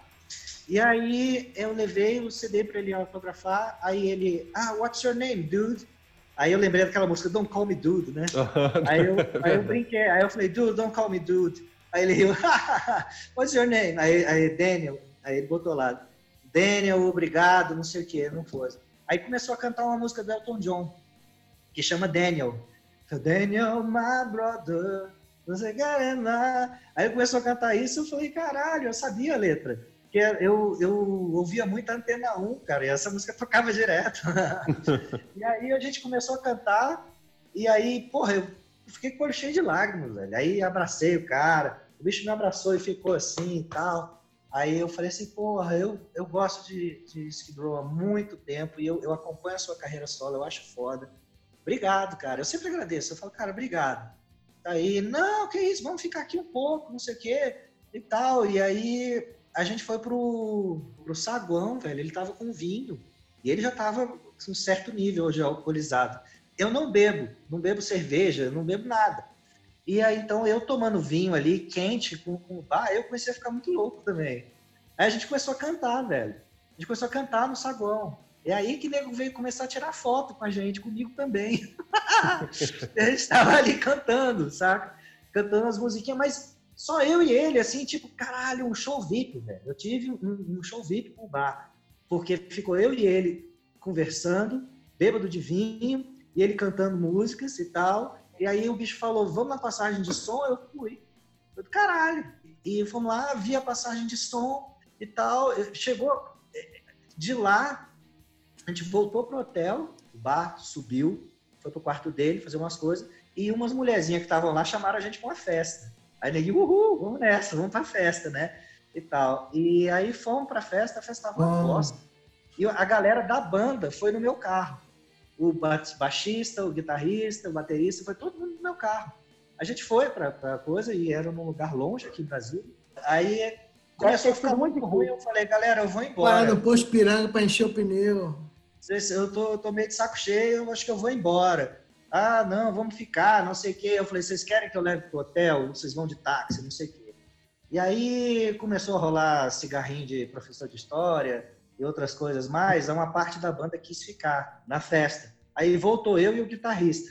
Voltamos para o hotel. Aí chegamos lá, o bar ainda é o, o bar tava no bar do hotel. E aí ainda rolou de sentar lá e conversar mais. E aí que foi massa. Aí que foi a conversa massa. Porque antes era ele tratando um fã muito legal, um, tratando muito bem um fã. Mas depois que a gente começou a conversar e falando umas coisas mais profundas, de quando meu pai morreu, quando o pai dele morreu, quando ele foi preso porque bateu num cara, de quando eu quase fui é preso uma briga no trânsito. Se abriu mesmo. Isso foi do caralho. E aí eu falei isso que a minha esposa falava. Assim, minha esposa sempre disse que se a gente sentasse numa mesa, a gente ia conversar até o sol raiar e tal. Ele, é, pois é, não sei o quê. E foi, cara, conversando pra caralho. Maluco se abriu, aí, hein? Uma, é, aí chegou uma hora que ele tinha que subir e ir embora, eu também tava muito louco de bêbado. Na verdade, eu comecei a, é, essa a hora de conversar ali, foi bom que a cachaça foi descendo, para eu conseguir dirigir, não sei que. E realmente, Skid Row foi uma banda super presente na minha vida, foi que nem a Mari falou, aquela banda que era tua amiga quando você não tinha ninguém. É, o I Remember You foi, foi um dos das trilhas sonoras de um grande relacionamento meu, assim, foi marcante na minha vida. E foi do caralho. Essa, esse eu dia também. do bar E eu tenho filmado isso, a gente cantando essa música Daniel. Eu, na hora, eu consegui, falei, velho, que foi a primeira, né? Eu falei, uhum. caralho, velho, deixa eu filmar essa porra, senão o amigo não vai acreditar. E pum, botei para filmar de selfie, assim. As outras aí já foi, ah, não sei o que, tinha pedaço de coisa, não tem. Mas essa, esse vídeo ainda tem, da gente cantando Daniel e outras coisas. Assim. Ô, Bruno, eu sei que tem um papo com o Phil X aí, não tem? Rapaz, foi outra história engraçada e inusitada. Mari, você lembra? Mari estava junto lá. Estava no... presente, estava junto. Estava presente, estava presente. Lá no, no, no, Rock in Rio 2017, é, show do Def Leppard. Não lembro quem eram as duas primeiras bandas, mas era Def Leppard e Aerosmith no final. Eu, eu encontrei com você nesse Sim. dia também, Léo. Foi, Léo, eu encontrei com, foi, encontrei com você lá no, no stand do Submarino. Nesse, antes do show Yeah. uh, e eu tava ali na, onde a Mari tava, a gente tava próximo da, da, da, mesa de som. E eu, por trabalhar com isso, tenho o costume de ficar olhando, né? Pra mesa, pra ver, aquelas coisas assim. Porra, aí me chamou a atenção, eu olhei, vi três caras assim, que me, me pareciam conhecidos, né? Eu falei, cara, pô, parece o Phil X, que tá do Bon Jovi, o Houston McDonald, baixista, e o John Shanks, que é o produtor e mentor intelectual do John Bon Jovi desde 2005. É o cara que manda no Bon Jovi, né? Desde 2005. É dele, então, filha da puta. É. É a mulher é. do Bon Jovi, então. É, é, é, mais ou menos. E eu falei, caralho, é o cara. Eu falei, é, não é, é, não é. Fiquei com a dúvida, falei, porra, é. Eu falei, Mário. Eu com 1,57m, é isso daí ia olhar, né? Naquele mudaréu é, de gente. É, Mário, eu não conseguia ver muito bem, mas eu falei, é o cara. Ele um homem casado, sensato. Ele tava vendo o show do, do Def Leppard. E eu falei, cara, eu vou ali perto da. Eu tava pertinho da mesa de som. Eu falei, porra, eu vou encostar ali na grade. Então, uma hora que ele der um uma virada eu chamo para para trocar uma ideia, tirar uma foto, aquele básico, né? Só que tinha um outro maluco que não era fã do Bon Jovi, era fã do The Drills, que era a banda original do, do Phil X, a primeira banda dele, né? É o qual ele começou a ser mais conhecido. E o cara era fã do, dele. Ele chamou, chamou, falou com segurança, o segurança foi chamou, e o Phil X veio para falar com esse cara, que era fã do The Drills. E aí eu aproveitei a, um, um ensejo ali, né? E o cara conversando com ele, então quando eu me aproximei, aí quando o cara foi, tirou foto, conversou com ele, eu cheguei, quando viu, tá? Fiquei uma ideia, falei, pô, parabéns e tal. Porque ele foi muito, eles vamos tirar uma foto, ele foi, fez aquela, botou, tipo, a língua para fora, fez o, né, o símbolo do, do metal, e aí tiramos uma foto, eu falei, pô, amanhã tô aí para curtir o show, ele obrigado e tal, não sei o quê. Foi super simpático, né? E aí saiu para curtir o show, porque aí depois ano passado, que o Def Leppard abriu com o Bon Jovi, acho que na Romênia, se não me engano, na Europa, ele estava, eu sigo ele nas redes sociais e vi que ele era fanático pelo, pelo Def Leppard. E ele estava tipo, tipo eu, naquele dia ali, com os caras do Def Leppard no, que abriram pro Bon Jovi. Que ele era fã ah. dos caras. É. Por isso que ele estava ali assistindo o show do, dos caras. E foi maneiro, foi, foi uma situação legal. Pô, foda. Gente, o que acho que a gente mais tem aqui é história para contar. Tem muita, tem muito conteúdo sobre isso aqui para todo mundo, certamente. Eu mesmo deixei de contar aqui umas 200 histórias do rock. Eu sei que a galera aqui tem mais, mas acho que a gente vai ficando por aqui. Vamos para a faixa bônus? Faixa bônus.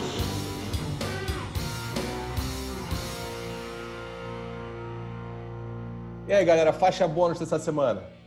Leozinho, então, eu vou indicar a banda BPMD, que é do Bob Blitz, Mike Portnoy, Phil Daniel e Mark Bang. Uma banda que eles reuniram para fazer só o som do ano 70, né? pegaram essa galera que, que tocaram nos anos 70 os clássicos e eles colocaram um peso absurdo, uma parte técnica absurda e deixaram tem sons do, do, do Cactus, do Led Zeppelin, do, várias coisas maravilhosas e vocês vão curtir muito aí. BPMD, pode curtir. Muito bem, muito bom. Vamos lá, né? Porque a última, a última recomendação do Léo aqui foi Electric Mob, Electric Mob e arrebentou. A banda é boa para cacete mesmo. E esse BPMD, vocês vão ver, é foda. Tem a versão do Lino Skinner, com peso, cara. Heavy metal. eu já vi. Eu já cara, vi, eu, muito maneiro. Eu com Lina Skinner eu sou tarado, velho. Eu, eu, eu adoro. Um eu adoro Lina. Tá Eles mandam muito bem. Eu gosto demais, velho. Gosto mais demais. Dani, faixa bônus. Minha faixa bônus hoje é curioso que eu falei tanto de que não escuto, faz tempo que eu não escuto banda nacional e tal, e falando sobre punk rock, é, eu vou deixar os Zumbis do Espaço quem não conhece, é, mas gosta de Misfits, vai gostar muito. E o disco que eu vou dizer tem um nome assim bem divertido, é Em uma missão de Satanás. Eles em português. Ah, é. É, é. muito legal, porque é tipo Misfits, é que é um punk rock com aqueles o e com essa coisa meio é um humor negro, sarcástico. Então esse negócio de uma, mensa uma mensagem de Satanás, não é porque neguinho idolatra o capeta nem mata, mata galinha na, na encruzilhada. É porque é tudo uma grande piada. As letras falam de coisas horrorosas num ritmo super engraçadinho e alegre, sabe? E é cheio de corinhos e tal. E tem uma música que chama Eu Não Gosto de Você, que é, é foda demais. É muito boa. E os zumbis do espaço é, é isso: humor negro, nada politicamente correto, é, não tem mensagem satânica, nem virando disco contrário, então quem tem uma fé não precisa se preocupar.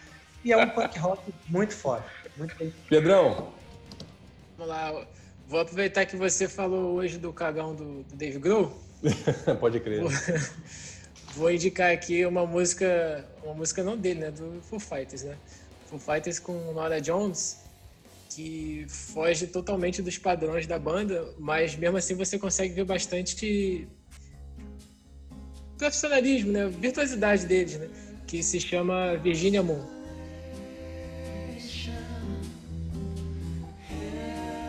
Aí é aquele papo, né? Quem gostou, gostou. Quem não gostou, foda-se.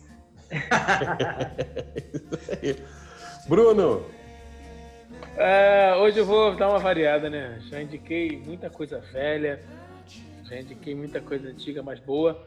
Mas hoje eu vou de filme. Um filme velho, não é filme novo. Rockstar. Filme de 2001 com Mark Wahlberg, Jennifer Aniston. O clássico da cultura roqueira dos anos 80. Vocês conhecem? Conhecem ou não conhecem? Sim, conhece, claro, porra. O sonho de todo fã da banda virar o, o- o vocalista Ah, daquela sim. banda. Puta que pariu. sim. Sensacional. Ô, Porra. Bruno, dizem que essa história é baseada no vocalista do Judas Priest, quando ele saiu, o Robert Halford, o Hip Always, né?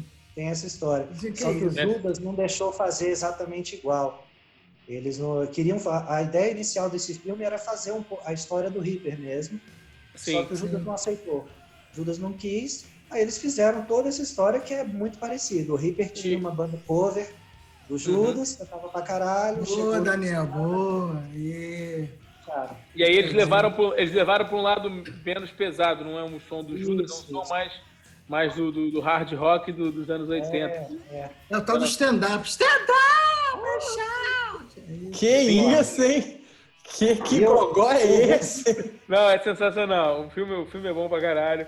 A trilha sonora é maravilhosa. A trilha sonora é boa Sim, pra sim, a trilha sonora é muito boa. Eu tenho essa trilha sonora em algum CD meu desses de, de, de coletânea, tem essa trilha sonora que é do caralho. É o, é o Jeff Scott Soto que canta, não é? É. Sim. Dizem, dizem e é que o, é o ele. guitarrista é o. Zack Wilde. Mas é Guitarrista Wilde, Zack na, Wilde. Banda Wilde é uma na, super na banda, só guitarra e o Jason Borra na bateria. Isso, isso. É, É sonzeira, sonzeira. é. Mari, tem faixa bônus, Mari? Então, eu queria indicar para vocês uma música mais ou menos inspirada pelo que o Daniel falou hoje da, do clipe, com, com letra e tal, com uma história e tal.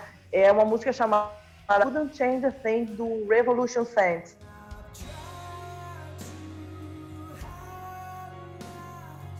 É uma banda que é o Disco Novo, que foi do Journey, o Jeff Blades, que foi do Damien Yankees, e o Doug Aldrich, que está em várias bandas.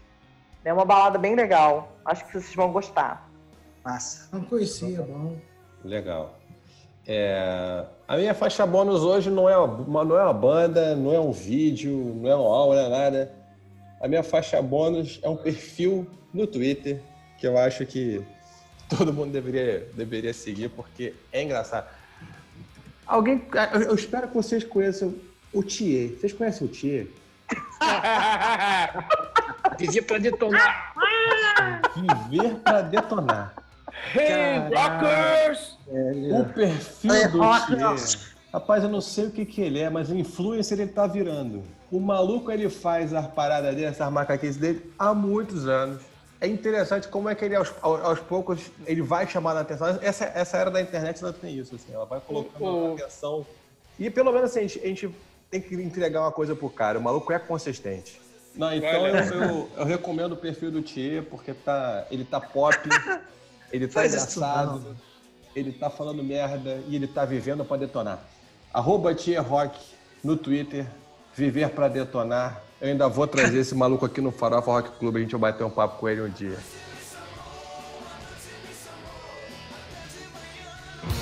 Então valeu, galera. Esse foi o nosso terceiro episódio do Farofa Rock Clube.